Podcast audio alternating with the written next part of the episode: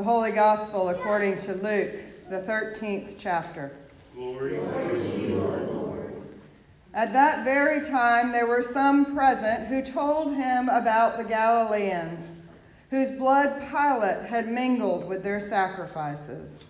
Jesus asked them, Do you think that because these Galileans suffered in this way, they were worse sinners than all other Galileans? No, I tell you, but unless you repent, you will all perish as they did. Or those 18 who were killed when the Tower of Siloam fell on them. Do you think they were worse offenders than all the others living in Jerusalem? No, I tell you, but unless you repent, you will all perish just as they did. Then he told this parable A man had a fig tree planted in his vineyard, and he came looking for fruit on it and found none. So he said to the gardener, See here, for three years I have come looking for fruit on this fig tree, and still I find none. Cut it down. Why should it be wasting the soil? He replied, Sir, let it alone for one more year until I dig around it and put manure on it. If it bears fruit next year, well and good. But if not, you can cut it down. The Gospel of the Lord. Praise to you, O Christ.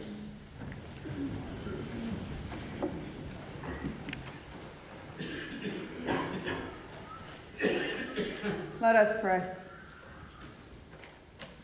May the words of my mouth and the meditations of our hearts be acceptable in your sight, Lord, our strength and our Redeemer. Amen. Amen. Not quite three weeks ago, we began Lent with a cross of ashes on our foreheads and the words, You are dust, and to dust you shall return. Confronting our mortality can be jarring as we remember the saints who have gone before us, or we witness a young child receiving the ashen cross. But ashes aren't just about death. In Lent, what seems like an ending is really an invitation to make each day a new beginning in which we are really washed in God's mercy and forgiveness.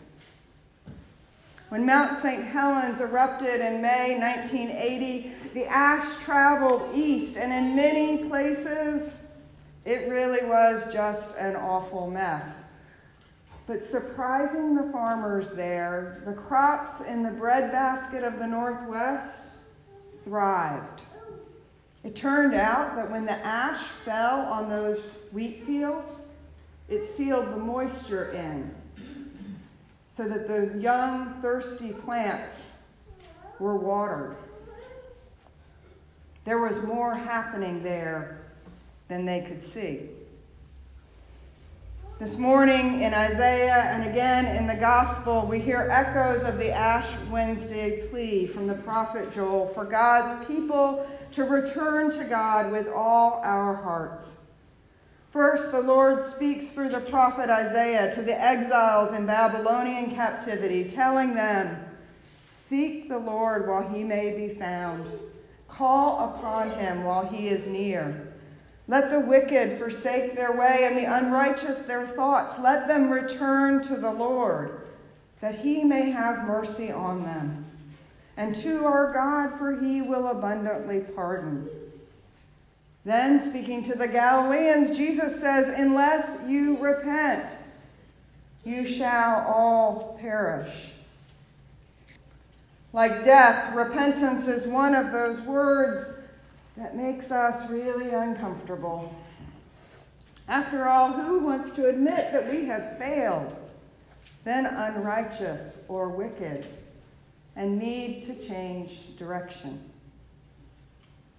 The good news today is that even as we confess our sin, what we have done or what we have left undone, or the ways in which we have turned in on ourselves, and we repent, turning around and changing direction, there is more happening there than we can see.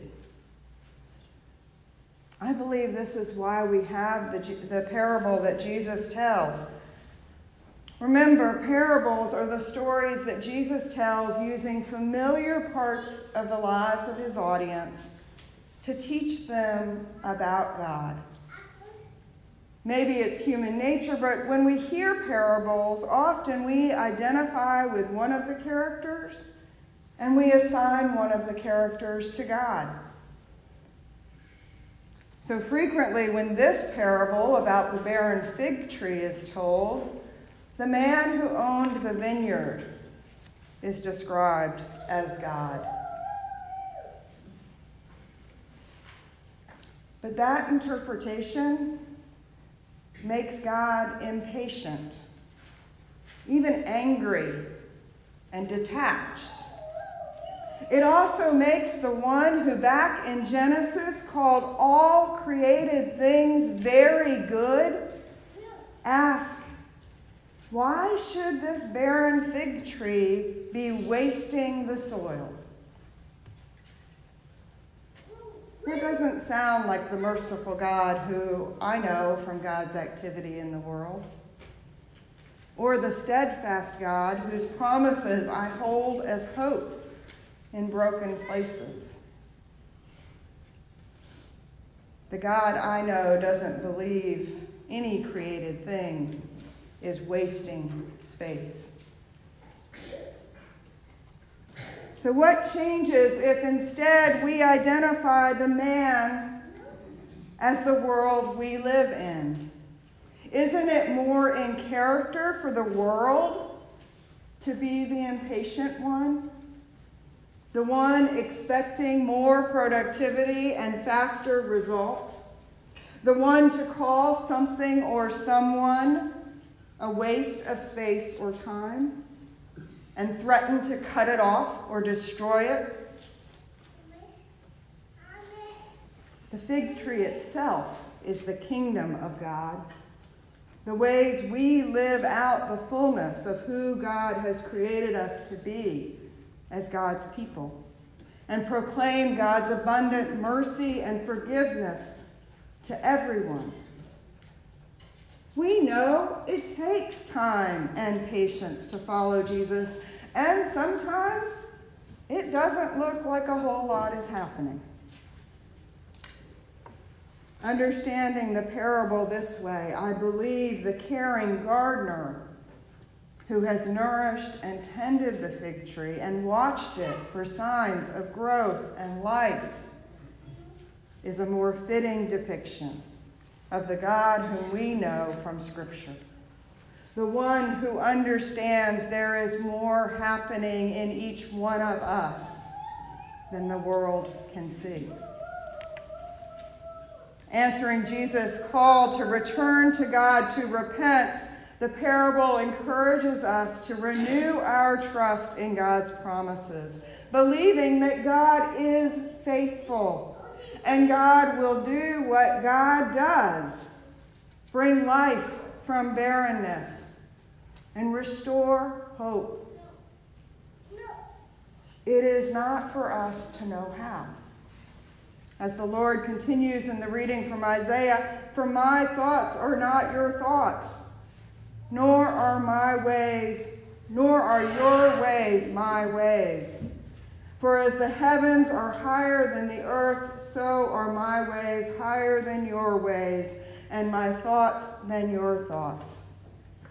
What we do know is that in the waters of baptism, God's mercy is made new every day.